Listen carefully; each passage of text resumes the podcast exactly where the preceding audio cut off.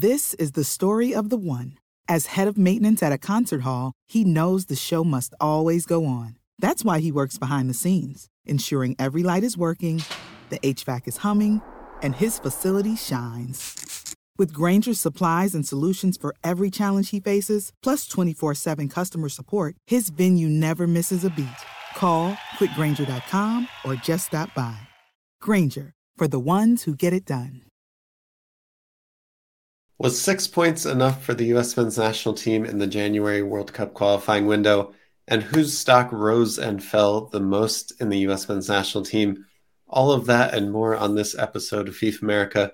What's up, guys? I'm Jake here in London, joined by Tom in New Mexico, Ryan in Germany, and Manny will be joining us midway through in Chicago.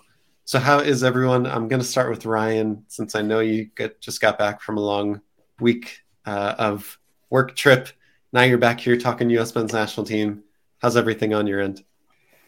Yeah, man, thrilled to be back. Uh, it was definitely a long week. Uh, went to let's see, three different countries in a matter of five days, going to check a few things out. So it's good to be home. You know, I I'm not one that really likes living out of a suitcase and sleeping in you know beds that aren't my own. So there, there's nothing better than that first sleep back in your own bed when you get home. So happy to jump back on with you guys. Had a chance to finally watch the Honduras match once I got home and now looking forward to breaking it all down.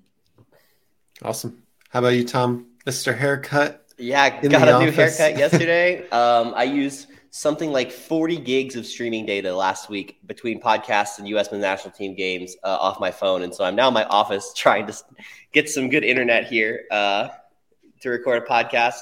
Life's pretty good. It's a little bit quiet around here, so you know, looking forward to talking some soccer and had just you know continuing on the grind. Nice. Well, we're definitely going to lean on you for those scenarios going into the the last window. After you've run your simulations, you can let all of us know what's going to go down in these last three games. So before we get started, though, I do just want to thank everyone that has watched throughout the qualifiers, the live streams, the videos. We were able to hit 3,000 subscribers, and we have a bunch of new Patreons. So I just want to thank everyone so much for the support. We're gunning now for 5,000 subscribers for the March qualifiers. So can you help us get there? Hit that red button, hit the subscribe button, and let's talk about this window. There was a lackluster win 1 0 versus El Salvador in Columbus. A crushing loss, many would say. I think I will call it that a crushing loss against Canada in Canada. And an easy win against Honduras, against a team that was dead in the water and didn't have much effort left in them, with tons of storylines to talk about Tom, I want to start with you, you here. What was your biggest takeaway from the qualifying window? My biggest takeaway was we got the job done to the bare minimum argument that you can say that. So it didn't look great. I think there's definitely a lot to talk about with our offensive output and the way that we break down these low blocks. But big picture, the goal is to qualify for Qatar. And the way you do that is win at home and steal a couple results on the road. We won at home. That's bare minimum, we did the job. It would have been nice to get the win at Canada. We would feel feeling a lot more safe. The March window wouldn't look as terrifying, but we got the bare minimum results we need so that I'm feeling at least comfortable and you know not sweating nervously going into March. And Ryan, you were someone that was really hoping for nine points across the window. We got six of them, so about 66% of the way done. What did you think of the window now that it's over? Not good enough. I mean, I, I really, plain and simple, not good enough. Couple things. If, if we want to go macro view, one of the couple things that my takeaway is going to be is one, let's never plan games in Minnesota uh, during like February again. Can we please? Like, I don't, especially when we're playing, you know, the the a team like Honduras. I, I don't that so far they haven't won a game during qualifying. We don't need to put our players through that.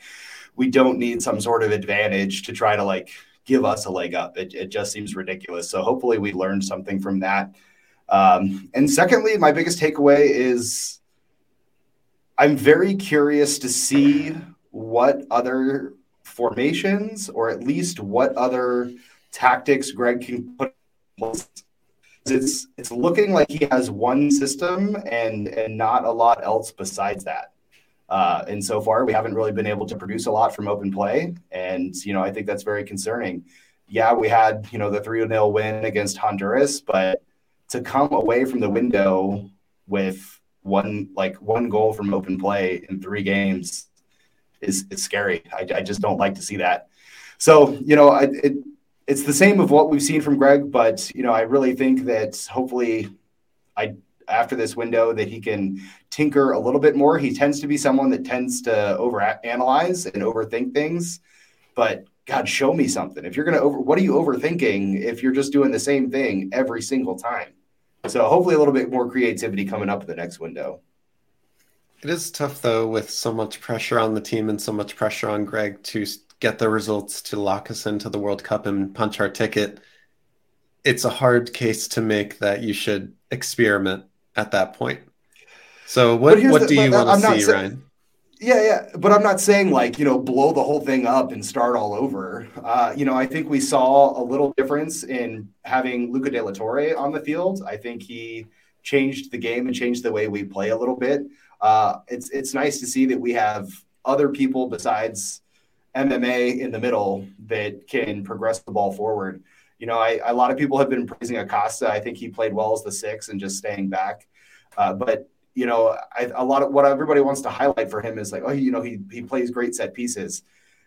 I need more from you I, than that. Like, I I just it's a nice addition to have to the midfield and to the team, but I don't think we have enough talent on our team to have a player on the pitch just to take free kicks. And I think Acosta did play well defensively. So, you know, he he did the job. He showed that as the backup to Tyler Adams, he he brings something to the table. Uh, but I would like to see Greg maybe, you know, being willing to to either like play either old school a little bit U.S. soccer and and respond a little bit to the way the other teams are playing. So if they are a team that's going to be possessing the ball and they want to bring the game to us, then maybe bunker a little bit. Maybe go ahead and feel free to let teams play up a little bit and open up that space in behind. But what we need to see is different patterns of play too when we're playing teams like Canada who want to concede possession to us and want to open up that space for themselves to counter. We need to have we've we've seen the patterns of play so far of playing it out wide and then crossing it across the middle over and over and over again. We've seen that since hell Panama 2019. That was like what we were doing. Uh, so I, I, would like to see some different patterns of play. Maybe I think uh, you know the, I think it was the no no the Zimmerman no not the Zimmerman goal. Uh, there was a few times it was the one that Weah didn't finish, but there was a little chip over the top with Weah running in behind. That's something that we haven't seen. That was an Acosta ball. yeah. that was definitely. yeah, yeah. No, like I said, I, I think I think he did a decent job, but I'd like to see things like that. Like I, I want to see different patterns of play. That's something we haven't seen once.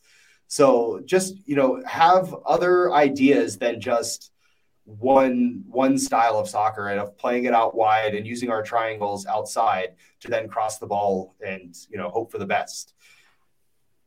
I do think that really crushed us against Canada. The fact that we played exactly how they expected us to play. We were slow well, in we transition. Yeah, yes. we we did, and one of the reasons for that is because we basically showed them all of our cards with every other game that we had played, and Canada knew exactly our passing patterns, exactly who to isolate and give space to, exactly where the ball was going to be at any point in time, and that that was very easy to defend. We didn't play it quickly. We played the exact way that you could expect us to play. So I do agree with that actually. That maybe at some points we should bunker a little bit more. Maybe we should play a 4-4-2 with Jesus Ferreira and and uh, Ricardo Pepi up top. Maybe we should play a three in the back and try it again. It didn't work against Honduras, but you also tried to play Tyler Adams a right wing back and James Sands with Kellyn Acosta in the two center midfielders. So it does bother me a little bit that he every time he tries something new and it doesn't work, he doesn't necessarily look at did it work because of decisions that I made, or did it not work because of the formation or the way that we tried to play? So maybe a five in the back does work if you play Tyler Adams and Weston McKennie as the two midfielders instead of Kellyn Acosta and James Sands. it's it's tough to watch this 4-3-3 continue to go over and over. Same patterns of play, easy to defend. Even against El Salvador, we had one goal. We we didn't have many great opportunities. We we have to say that Jesus Ferreira missed some easier chances, but at the same time, I mean, we we should have been beating El Salvador more than one 0 and just kind of dragging our feet through that game. And Honduras again, no no goals from open play.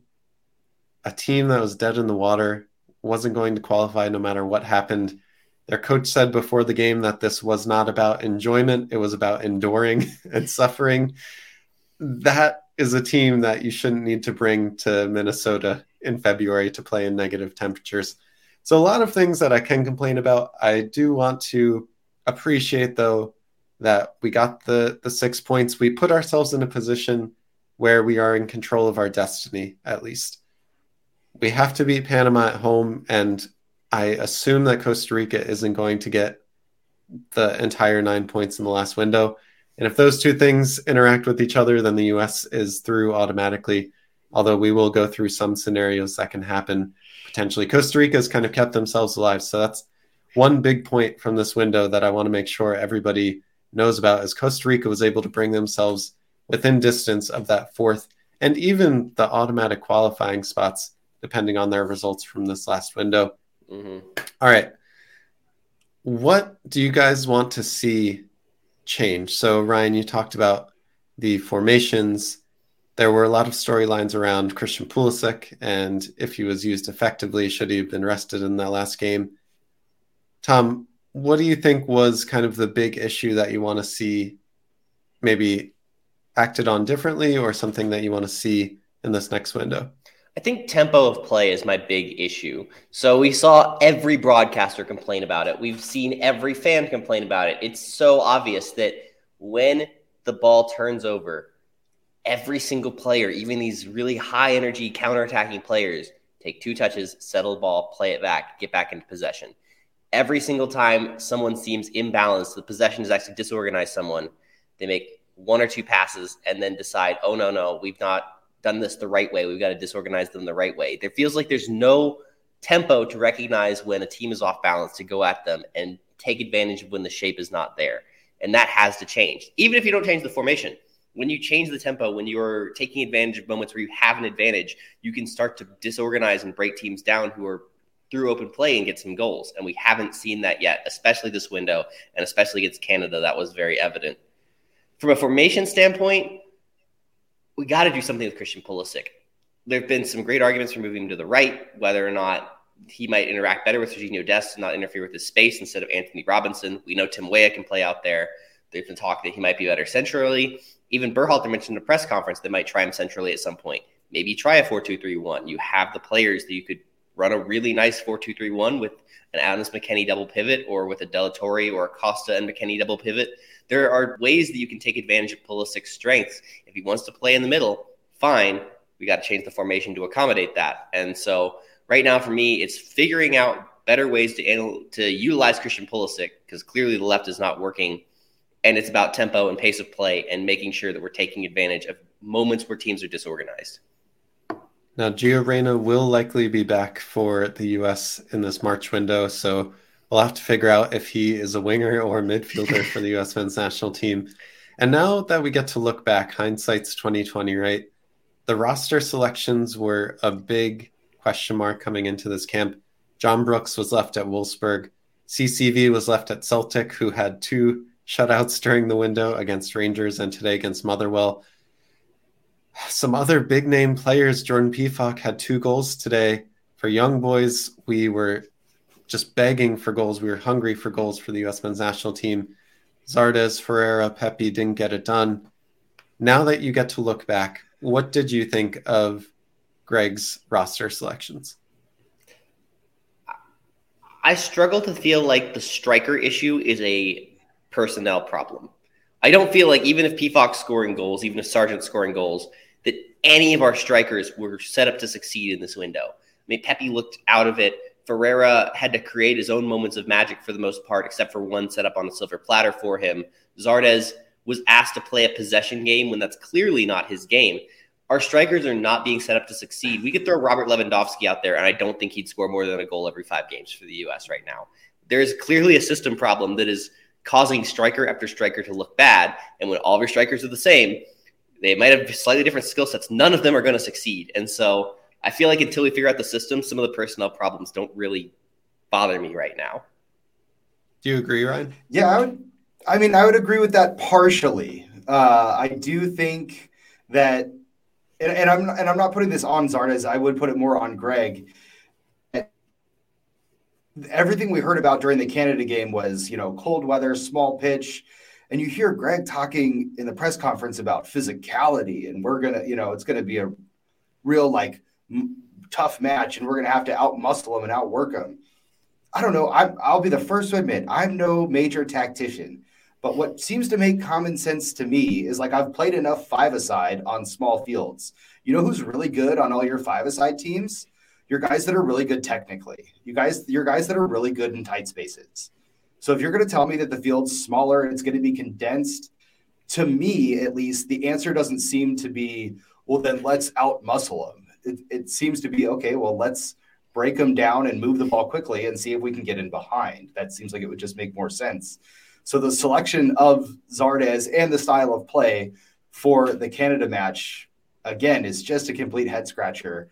Uh, it, it's scary that you know we we as fans can kind of see these things, and yet Greg over and over again continues to to go to the same well.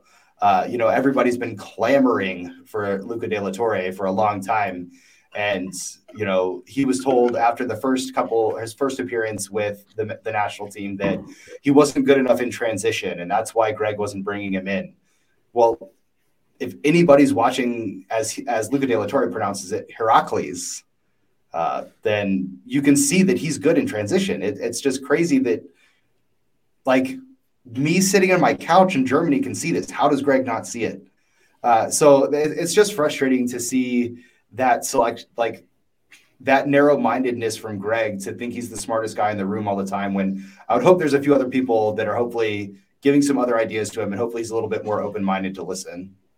Yeah. Did you guys see the pass map for the Canada game as to where every player's average position was? Uh, yeah, I saw you post it, um, but I can't we, remember it off the top of my head. Basically, if you look at it, for one, Pulisic was way too narrow, but Pulisic and Weah were almost, or Pulisic and who was the second winger? Was it uh, Aaronson? Aaronson? We're basically playing as two strikers with Zardes as a 10 and a diamond midfield by the end of the game. And I looked at that map and thought, huh, Jesus Ferreira would have made a lot more sense if we were trying this instead of Gyasi Zardes. You want Zardes to be way higher than the wingers in that system, where he's in the box, literally just camped out waiting for balls to fall at his feet. Instead, we're asking him to combine in the center circle, which makes no sense. I feel like we, if we were going to select the strikers we selected, why did we select them for the games we did? Given that I think Zardes would have made a lot more sense for El Salvador or Pepi, and that Ferreira was almost tailor made for a game in Canada. You took the yeah, point think... right out of my mouth, Tom. I, I was about to say, I think we switched up the strikers. You can argue if Zardes or Ferreira should have been on the roster in the first place, but also the fact that Zardes played against Canada when we probably could have used a more technical striker like Ferreira. We used Ferreira when we were trying to cross the balls into the box when we could have used a striker like Zardes. It just seemed completely mixed up and wrong. But Ryan, I know you wanted to jump into this. I just don't understand. I feel like we massively underutilized Pepi this weekend or over the window. Like I just don't understand why he only made one appearance. I mean, this is a guy that has proven, you know, throughout qualifying that at this point, when he gets called into camp, you know, we haven't lost a game when he starts. So, you know, he's he's stepped up over and over again for us. For him to only play one game, it just it, it boggles my mind. And I think it, it it's the decisions like this that lead people to believe that you know Greg has favorites and there's an MLS quota. It, like I'm not saying these things are true, but I'm just saying that these are the decisions that make people think that. When you know you have somebody like Zardes, and I'm sorry, I know a lot of people are talking about the Bosnia game and all the friendlies they played. Zardes hasn't played a game since fucking November. Like, what are we doing playing him in a game against, at that time, the best opponent in CONCACAF? Like, it's just crazy to me. Yet you have a guy that's been training and played two games already over for Augsburg and has stepped up for the national team. To play the just, Uno reverse can, card on you, Ryan. Yeah, please that's do. That's your biggest mistake is to try and understand what Greg's doing. you're right. You're right. I've, I've said it multiple times too. that that's the biggest mistake. Yeah, it's worth noting too, though, that for Pepi has a massive goal scoring drought, and his confidence doesn't seem to be there right now.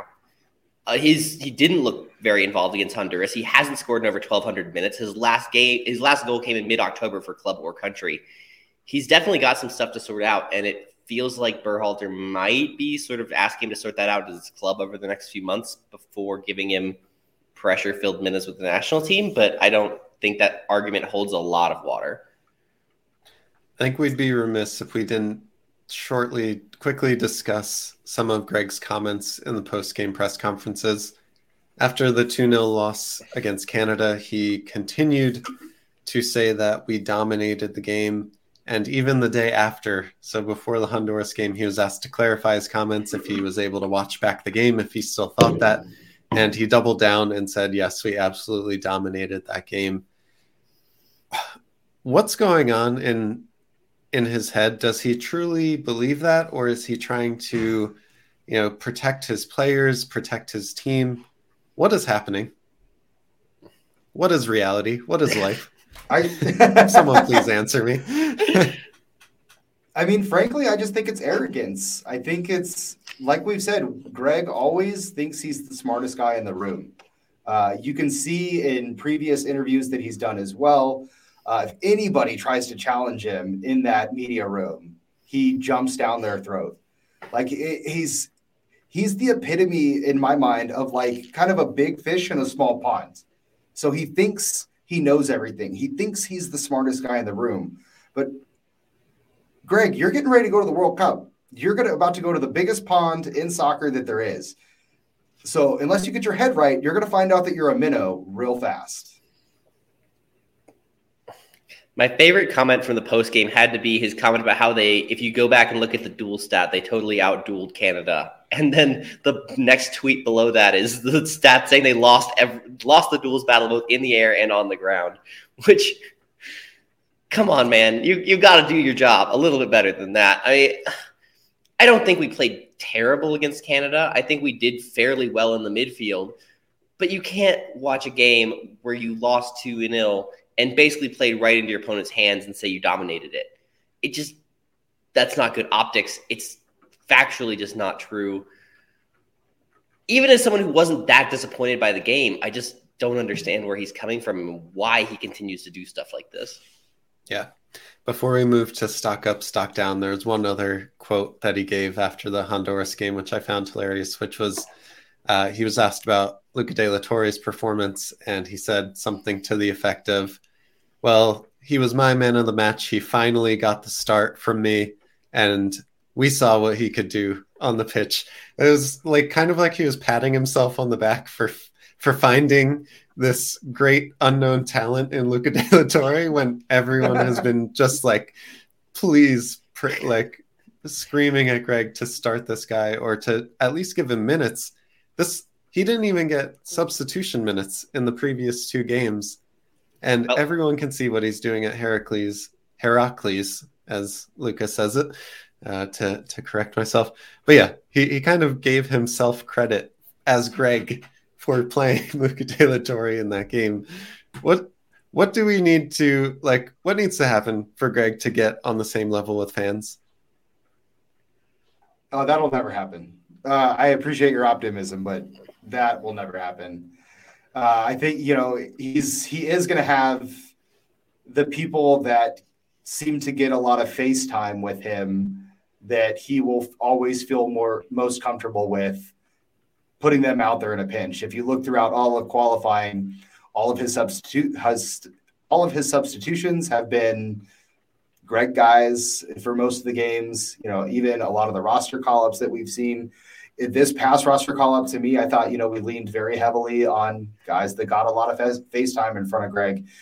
Now, granted, you know, guys like Kellyn Acosta,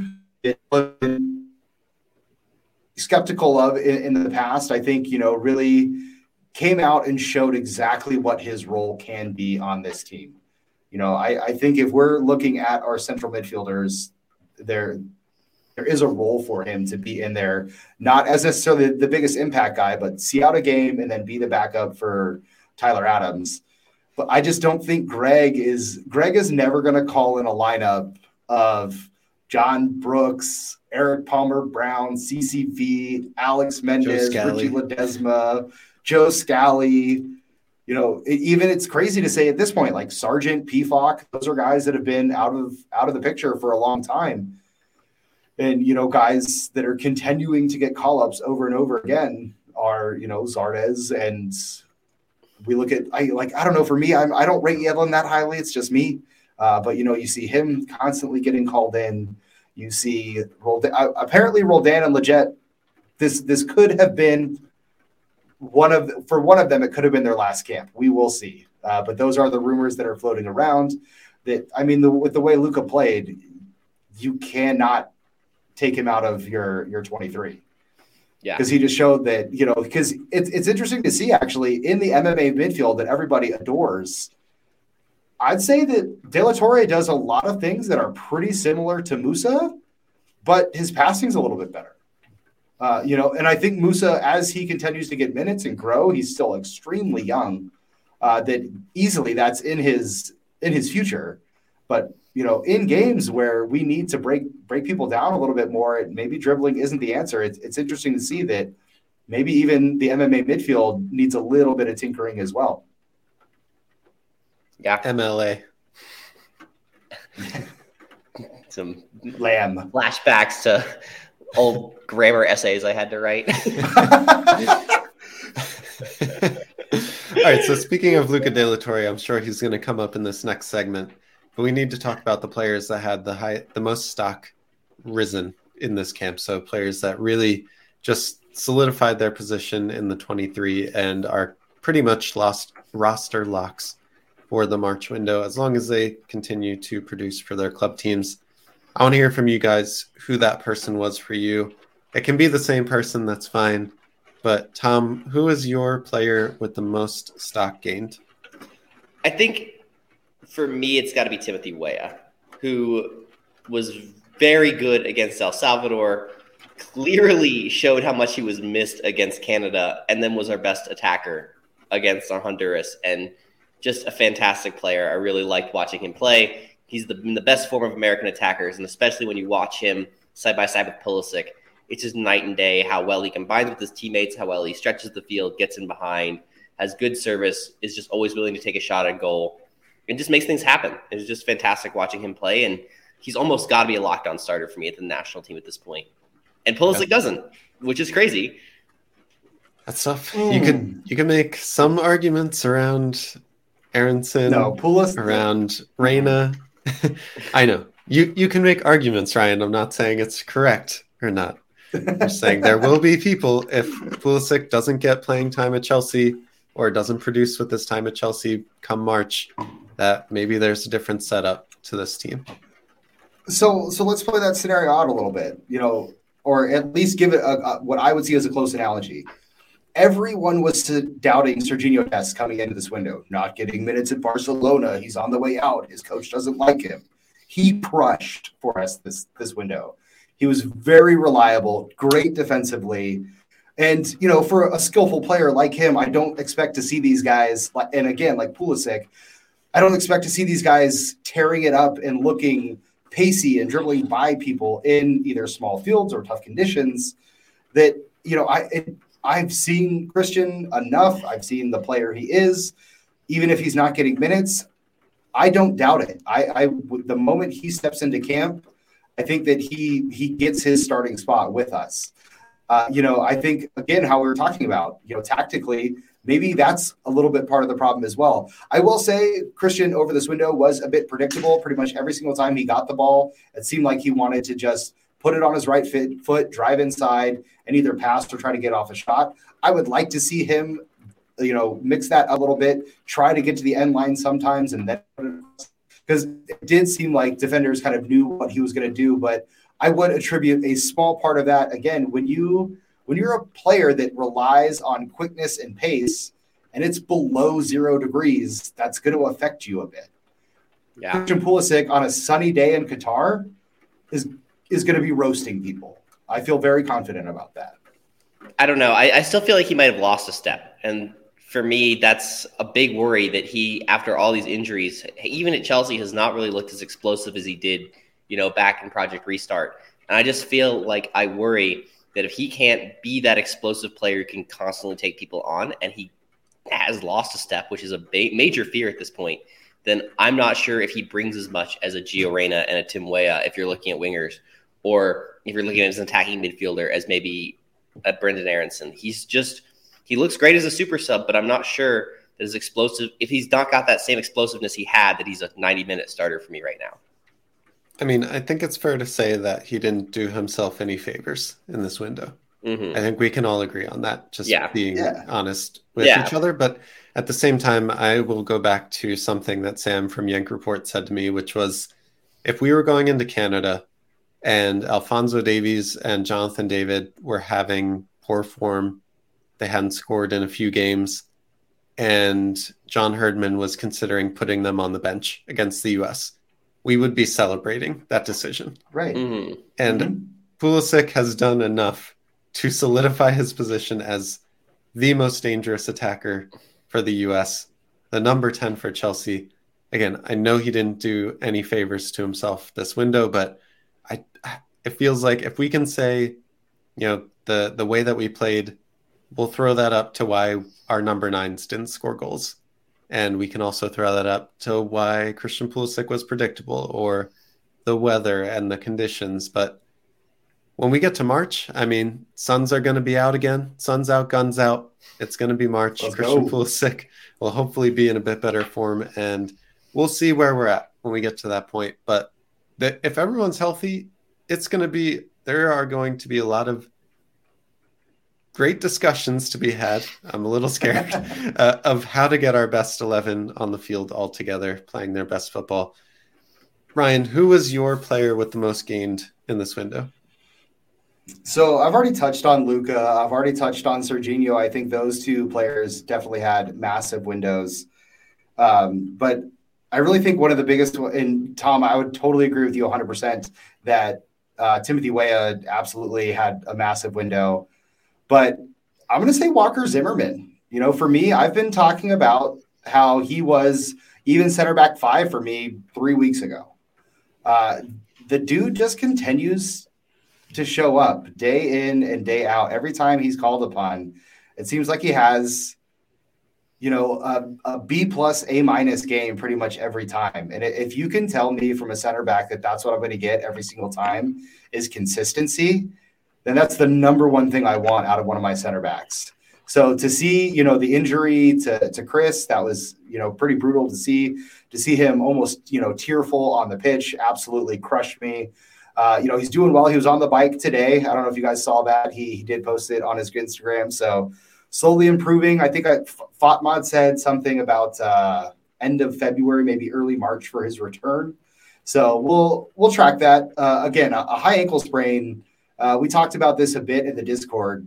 Is an extremely tough injury to come back from, depending on the degree of the sprain. So everyone knows you. We've all rolled our ankles, like where you know you kind of roll it over on the side. Yeah, that's your your regular ankle sprain. But when the foot everts out, that's when we have a high ankle sprain where the tibia and the fibula come together or fibula come together.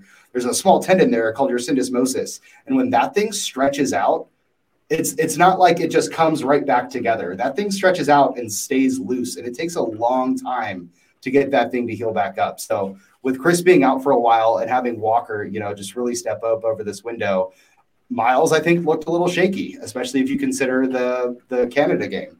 Uh, you know, Cyle Larin really really kind of bossed him at least on the goal for sure. He, so you know, I think it, that again is another reason why we want to get Miles abroad So, in short, the for me, one of the biggest you know players up just for me personally because I didn't see him rated as highly was Walker Zimmerman. I, I came away from this window, you know, really respecting what he brings to the table, and uh, you know, just seeing that the guy is Mr. Consistency, pretty much. It's interesting to hear who you guys thought were the biggest stock up players because if we go back to that Canada game, two players that weren't on the pitch for us were Walker Zimmerman and Timothy Weah and look at the result. So there might be something to that uh, argument that you guys are making. I want to shout out Antonee Robinson for his contributions this window. He Huge. was excellent. Yeah. I don't necessarily feel like there's any left backs that are really close to him in the depth chart. And since there was only one left back on the roster, there wasn't really anyone chasing him anyway. But the fact that he put in three 90 minute performances for the US, he had a goal, he was dangerous. He was defensively solid. He was kind of a, a, rock in the back on the left side. I really just need to call him out for just how consistent he was for 90 minutes over three games in seven days.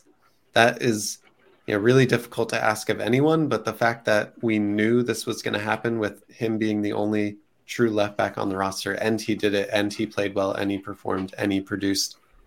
I'm, I'm giving my stock up to Antonee even though there's nobody behind him that's catching up anyway. Whereas with Walker Zimmerman, there's lots of center backs to talk about. With Timothy Weah, there's lots of wingers to talk about. I don't care. Jedi did an amazing job this window, and I was really happy to see him succeed in that way. Remember All back right, in go. 2020, 2019 when everyone was just going after Robinson for getting turned by it was some Brazilian winger. Diego Costa. It was it Costa. Yeah. Mm-hmm. Remember how how much crap he got from American fans after that. He's come so far since then. I am so proud of him and just so happy to see him succeed and become indispensable, especially given the history of US left backs. It's just fantastic to see. He's also a young player, high ceiling. There's lots more growth to go. And that speaks to almost every single player for the U.S. men's national team that's involved with the team right now. Even Luca De La Torre, I think, is 22 or 23. The player that mm-hmm. we're con- we're you know rating his performances against Yunus Musah is 18. Like there's a five year difference, but they're both under 24 at this point. Like they're they're not in the primes of their careers. This isn't the best soccer that they'll ever play. And that's something that we can look forward to as US men's national team fans. All right, guys, let's flip it to the other side now. The players whose stock fell the most. I'm going to start this one off, if I may, and say Miles Robinson. I did not think had a great window.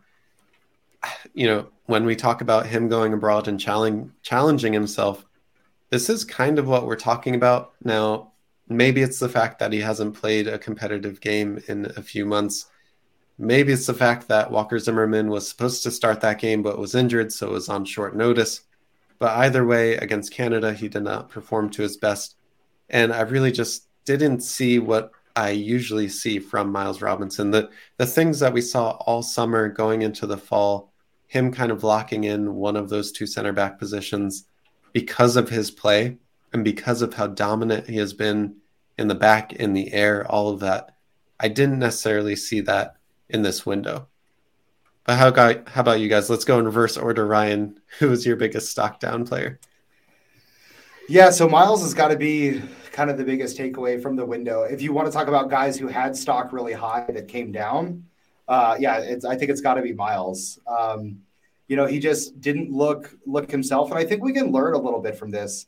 It's it cracks me up, and I do it too. I think we're all guilty of it window by window, we come out of the window crowning someone as our savior and saying that you know they're god's gift to earth and you know vice versa too. We do the same thing. Look at i mean i would consider this the same thing kind of what we're doing to Pulisic right now.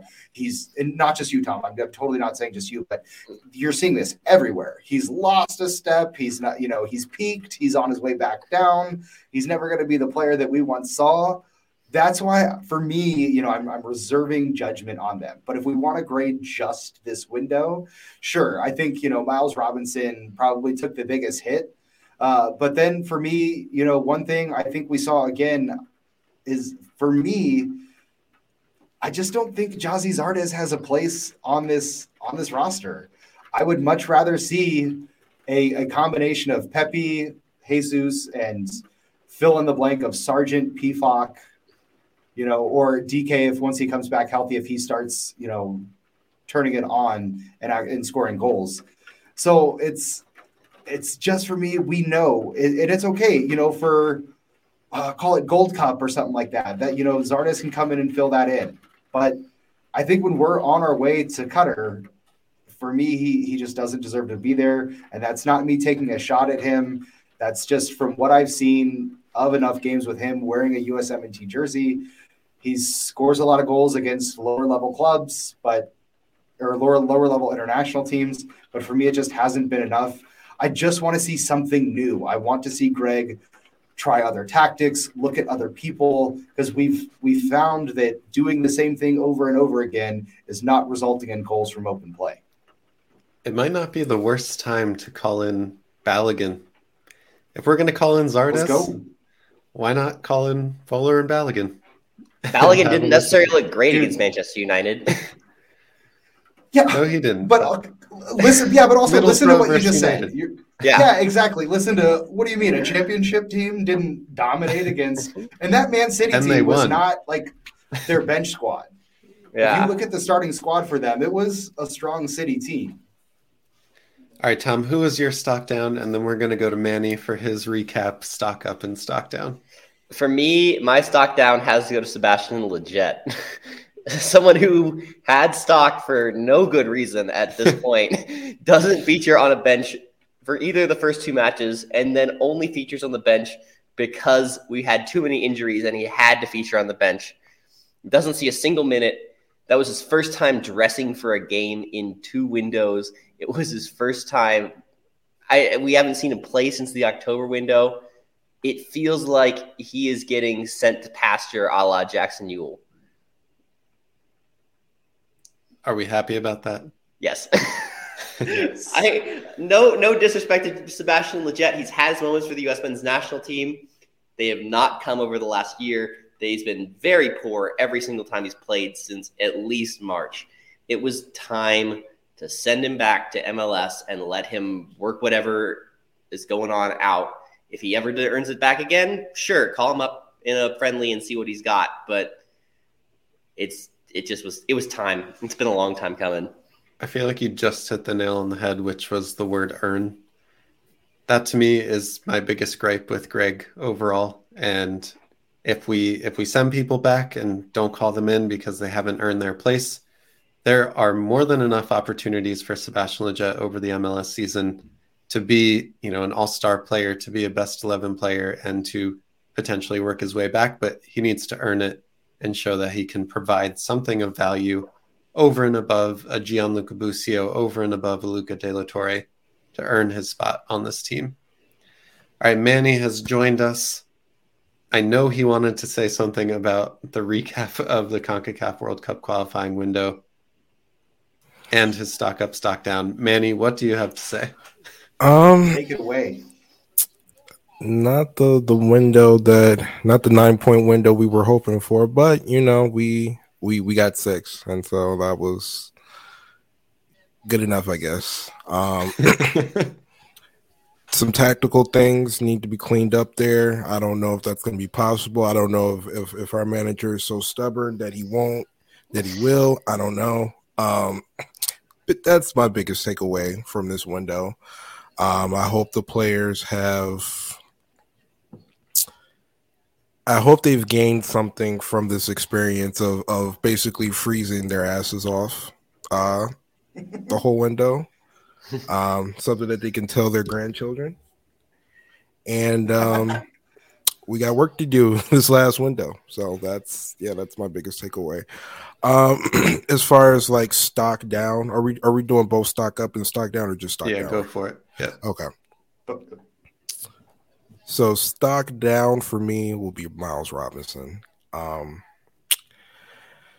he just didn't look he just didn't look great. And I, and I'll even go as far as saying like the only time that I would want him starting is if Walker Zimmerman is his partner because any other partner he does i don't know for whatever reason walker keeps the back line he keeps his but he keeps his uh other center back partner right for whatever reason. Um when it when it's just been when it's just been him and Richards, I don't know, they've kind of been wonky.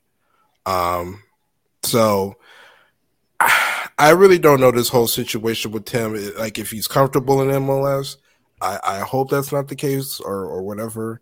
But I do I definitely think like he would be at a disadvantage if he does not try to challenge himself elsewhere. He need he needs to do that. Um as far as stock up, I mean obviously I think De La Torre, Luca De because we didn't even know if Greg even really rated Luca De La Torre. I mean, I think the the fan base knew knew of you know of Luca and and what he's been doing in the you know in the Eredivisie. Um, stock up definitely, and I think that that just shows that he'll probably be the he'll be the sub for whichever MMA you know um, midfielder does not suit up or, or play well not suit up but like start on the bench or something. And uh so yeah, that's my stock up and stock down. There were even rumors that So- because Gianluca Busio had COVID, Luca De La Torre was the last minute call up to this roster. I don't want to believe that because if that's the case, Greg, don't let me find where your house is in Chicago, man. That's right. But I, I mean, at this point, we're 45 minutes into the pod, so you know, I'm not trying to do anything crazy or you know, blow up my account like I did previously. Speaking about Miles, but I will tell you for sure that he he wants to come play abroad. I can confirm that for sure. He wants out, And there are offers. and there are offers. Yes. yeah, didn't we didn't we didn't well, didn't we talk about this on a previous episode that there are, are concrete offers out there and um a yeah, we, we talked about the offer. wanna- Yeah. we talked about the offers, but it, just previously when you were talking about, you know, you don't know if he's comfortable or if he wants out or if he wants to stay in Atlanta. I, I can say for sure that he wants to come abroad. And if you don't think Ryan has good sources, then you should follow his account six hours before the U.S. men's national team roster comes out and see who he has right. And I'm pretty sure it's close to 100%. So don't get it twisted on Ryan's name. Put some respect on Deutsche Yanks Twitter account. All right, Tom, now it's your turn to turn on the Jets here and talk us through what is happening in this last window. The U.S. has an away game against Mexico a home game against Panama, and an away game against Costa Rica. Again, if we beat Panama, it seems like we're likely in, but there is a chance, there is a scenario where even if we beat Panama and lose to Costa Rica and Mexico, and Costa Rica gets all nine points, they will finish at 25, where we're at 24 and push us out. So, talk us through what's most likely, what's going to happen in this last window. Do you want the doomsday scenario first or the good scenarios first? Give give us the Always good news. Give us the most probable No, no, news. give, Do you give want the bad news doomsday? All right, there's a doomsday scenario out there that I really love that I found that I want to mention where there's a there is a way we lose we beat Mexico at Azteca and finish fifth, but Mexico qualifies. That Say is that sort again? of my. There's a scenario where we beat Mexico in Azteca to start the window, fail to qualify, get eliminated from even the playoff spot, but Mexico auto qualifies. God, that'd be the worst dry hump of a window ever. You said a dry hump. If Yeah, man. Panama, Getting you excited Panama from and the Costa- beginning. Yeah, Panama and Costa Rica could finish with nine points in that scenario. The U.S. could finish with three, and Mexico would be free to get a six-point window still, and it would finish Canada with thirty, Mexico with twenty-seven, Panama with twenty-six, and Costa Rica with twenty-five, and the U.S. at twenty-four. So that's the worst case scenario that I could find. That's sort of What's the pro- like- what's the probability on that? I haven't actually run the numbers yet. It's You're the higher. you're the nerd guy. What do you mean you didn't you you didn't run the numbers yet? That that's your job. Ryan was- gave his medical status. Tom, what are you doing? Come I'm taking a break from the numbers for a bit. I've got other numbers to run that are more relevant to my thesis, but yeah, I've run some of the scenarios out. It's not likely, but it's more likely than you would want to believe. The big scenario holding it back is A, does Canada try this window? B, does the U.S. beat Panama? Because the U.S. beating Panama fundamentally is the result that controls all of this. Essentially, if we beat Panama, we're no worse than fourth. If we get a result anywhere else and beat Panama, we're no worse than third. So four points plus, we qualify. Unlikely to see wins at either Mexico or Costa Rica. More likely at Costa Rica than Mexico. But any tie there would be good enough as long as we beat Panama. If we finish with three points against Costa Rica or Panama, we can do no worse than fourth, and we cannot finish below whoever we beat. But if we finish with less than three points, then a nine point window from either Panama or Costa Rica or both is where we start to sweat and we start to worry that we could end up falling below both of those teams. I think even a draw against Costa Rica wouldn't be enough to stop them from finishing above us if they win their other two games and we don't get a win somewhere else. So those are sort of the big scenarios that we have to worry about right now. The Panama match is the most important, but we need one point somewhere else to be safe. If we get three points, the three points has to come from somewhere that's not Mexico for us to be safe. And two points and below, we, all bets off. We don't want to beat Mexico at Azteca. we want to beat Mexico at Azteca, but we don't want that to be our only points from the window because that's where we start to have disasters fall in. The I'm being a little silly. Oh yeah, no, true, but I am too. Even bringing that scenario up, uh, the the way that the schedule works out is really weird. So we have Mexico, who has the U.S. at home, but they also have two matches against El Salvador and Honduras to close. So we can sort of assume they're going to qualify because it'd be a shock if they don't. We have Panama, who gets to host Honduras and gets to host Canada on the last day, who will 9,000% be qualified already and might even just send a U23 team out there for that match. I'm not sure they're going to play full strength at that match. Panama could very easily beat Canada in the last match of the window. Costa Rica gets the US at home. They get Canada at home. They don't have as hard of a road as we're going to have. We have the hardest window of any of the competitors left. So we're going to have to really make it count and we're going to have to pick up points. Otherwise, things get stressful. The one big question that I have for, sure? for. Go ahead, Ryan. Go ahead, Jake. No, no, you go, Jake. Uh, I was just going to say the one big question that I have for you guys as a panel is it seems like Mexico has struggled almost more than the US has, but Tom, you mentioned that they do have a much, much easier window than us. Are you expecting any points in Azteca? I think we can pick up a point. I, I, mean, I think it'll be hard to win, but I think we can pick up a point. One thing I think needs to be taken into consideration for that game, and I just don't think we'll have absolutely our full strength 11. I think the smart play is to not put Adams out, out there just because he's on that yellow and to save him for the Panama match at home. Uh, but you know, hey, Acosta did it what during the Gold Cup, so you know he's he's played against this Mexico team and looked good before. I think he'd be reasonable to slide in there. Um, but yeah, I think you kind of hit the nail on the head, Jake. Of you know, Mexico is the, they're not the Mexico of even four years ago. You know, it's it's a different team right now. I think they're kind of going through an awkward transition period between you know younger and older players, and they haven't quite figured it out yet. But you know, Tata's a great coach. They still do have a lot of good talent on that team. But if they continue to not gel and continue to not put it together, especially even just in a one game match against the US in the Azteca, I mean, I'm I'm moderately optimistic that we can go down there and win for the first time. Have we noted the personnel who are going to be out for that game for Mexico? Go for it. Hector no. Herrera picked up Hector Herrera picked up a second yellow against Panama. He is out. He will be suspended. Chucky Lozano has a dislocated shoulder now. He will not play in that game, most likely. I would be shocked if he gets back to Napoli before mid March at the earliest. I would be shocked if he features against the U.S. when they have two bigger games left. So we'll be missing at least those two, which are huge losses for Mexico, especially when they're not even calling up Johan Vasquez for meaningful minutes right now. Those are major players that Mexico will be missing across the line. The U.S. has drawn their last two World Cup qualifiers at Azteca in the last two qualifying rounds. So it's not out of the question that we could get points there and we could get a result. And like you said, the big game is against Panama at home. That's going to be in Orlando, Florida. So I hope a lot of you guys watching can make it to that game. Guys, do we do we have a reason Okay, this is silly. Do we have a reason to worry? Obviously, yes, we have Yes. a reason to worry. Yes. but but what are the what's the positive take? What's the optimistic take coming at, into the last window? that, Yeah. that's Yeah, that's, that's what it boils that's the positive to. take. Basically, if we beat Panama, the worst we can do is the qualifier against New Zealand.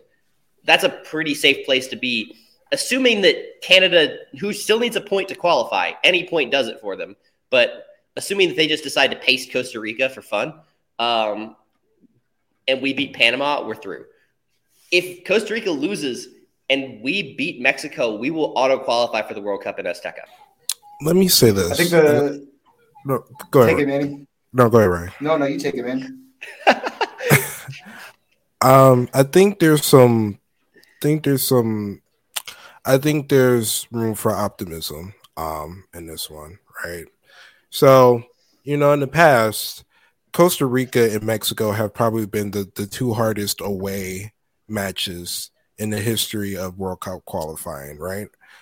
Um, the reason why things I think are are different now, um, you know, in in the past, the the altitude and being in Mexico City and, and Azteca, um, you know, being the daunting stadium that it is, I think have posed problems for the past generations of uh, of guys. I think what's going to even it out is that some of these guys on Mexico side are also in Europe too, and so they don't necessarily play at similar um, altitudes as Mexico City. So they're going to have issues as well. I mean, I think it's a it, it's an even playing field on on on that front. I think that that was probably one of the bigger, um, I, I guess, disadvantages of of playing Mexico there because usually they'll train, you know, they'll train in Mexico City for however many weeks to get acclimated, and for whatever reason, we would just train. I don't know, maybe not as long or even not in a similar environment to get prepared to, you know, to to to be winded in that type of um environment. And so I think that's kind of where the drop off is. Now, in in the case of like Costa Rica, Costa Rica, uh that's the Saprissa Stadium used to be horrid. It used to be so like, like I mean, it still is kind of like closed in and whatnot, but the turf field was so horrible. Like it literally, it was like carpet on cement, and so every type of bounce or everything, it was just, it was just so complicated to play on.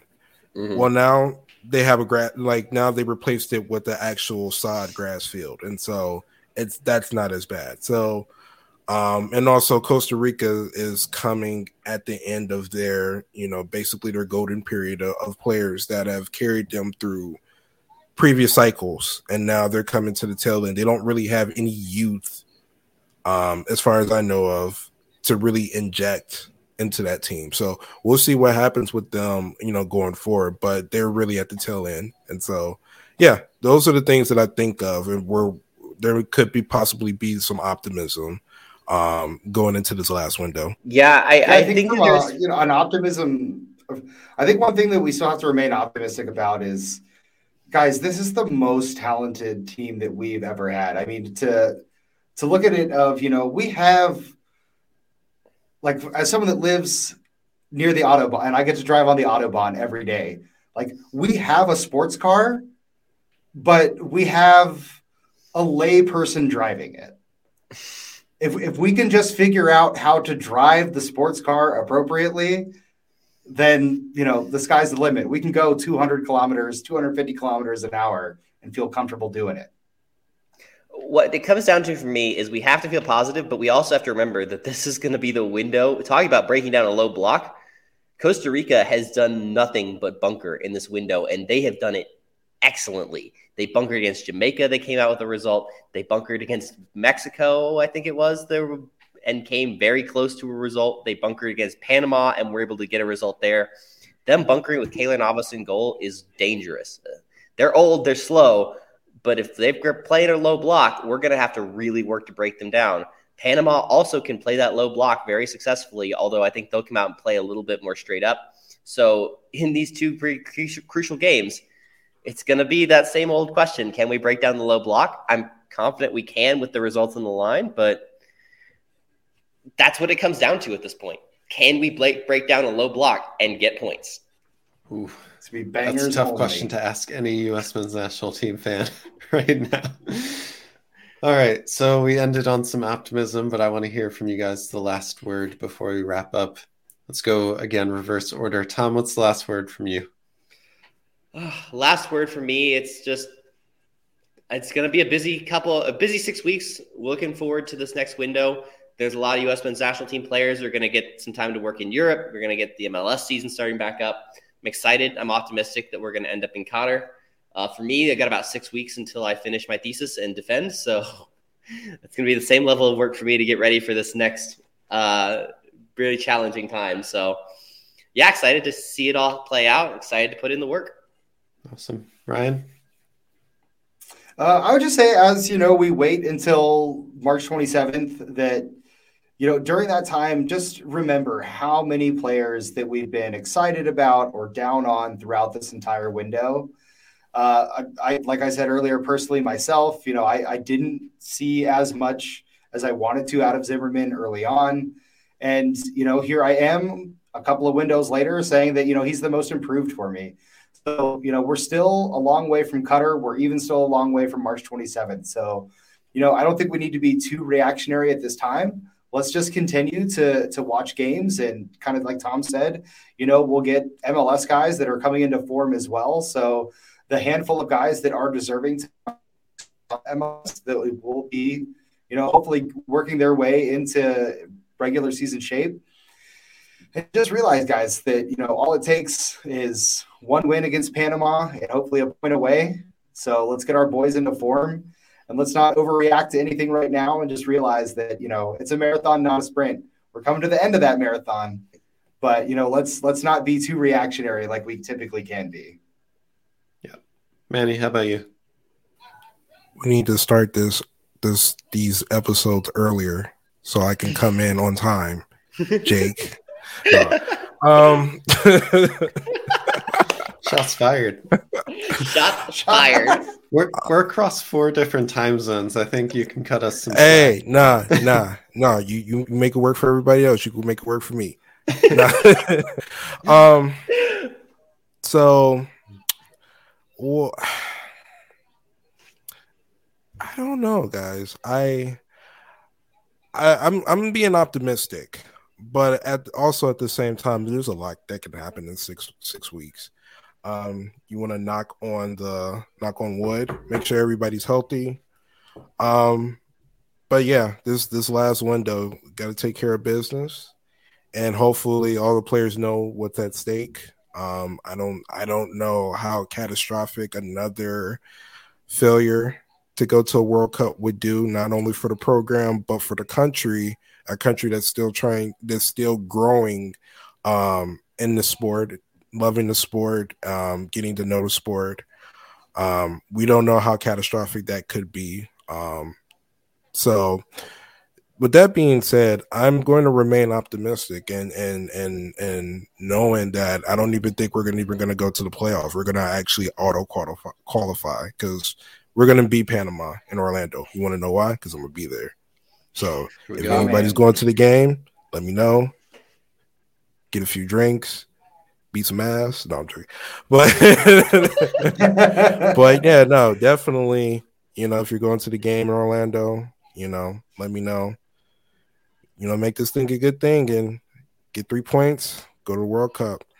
So yeah, I feel like it's it's great that we're in control of our own destiny. Still scary. Still, we we had a high chance of qualifying automatically when we were playing in Trinidad and Tobago even if we lost, there was still a high chance of us getting to the World Cup, and that didn't happen. So, without any of these games played, we own our destiny trying to punch this ticket. So, I am like you, Manny. I'm going to stay optimistic. And when we get to play these games, we'll see what the results are. But that is still up to us to decide. Guys, thank you so much for watching this episode of FIFA America. Please like so more people can find it, and YouTube will share it with more people. We are gunning for 5,000 subscribers by that March 27th game. So please hit, hit that red button if you are not subscribed to the channel. And if you want to talk about U.S. men's national team soccer 24 7 and you're still here an hour later on this podcast, then click the Discord link down below and you can get into the FIFA America Discord and talk with the 60 plus other people that are watching the U.S. men's national team and join the best community in U.S. men's national team. All right, that's it for the episode. We will see everyone next week on FIFA America. Think before you tweet. Think before you tweet. That's all I ask. Always so wise. Don't hit send. if you if you think it sounds stupid, it probably does sound stupid. So don't don't tweet it. That that would reduce like ninety seven percent of tweets, Manny. Well, I don't think Twitter yeah. would like that. Well, that's not my problem. All right, we're gonna leave before we say anything else destructive to the lives of Twitter warriors. Peace, everyone. This is the story of the one. As a maintenance engineer, he hears things differently. To the untrained ear, everything on his shop floor might sound fine, but he can hear gears grinding or a belt slipping. So he steps in to fix the problem at hand before it gets out of hand and he knows Grainger's got the right product he needs to get the job done, which is music to his ears. Call, clickgrainger.com, or just stop by. Granger, for the ones who get it done.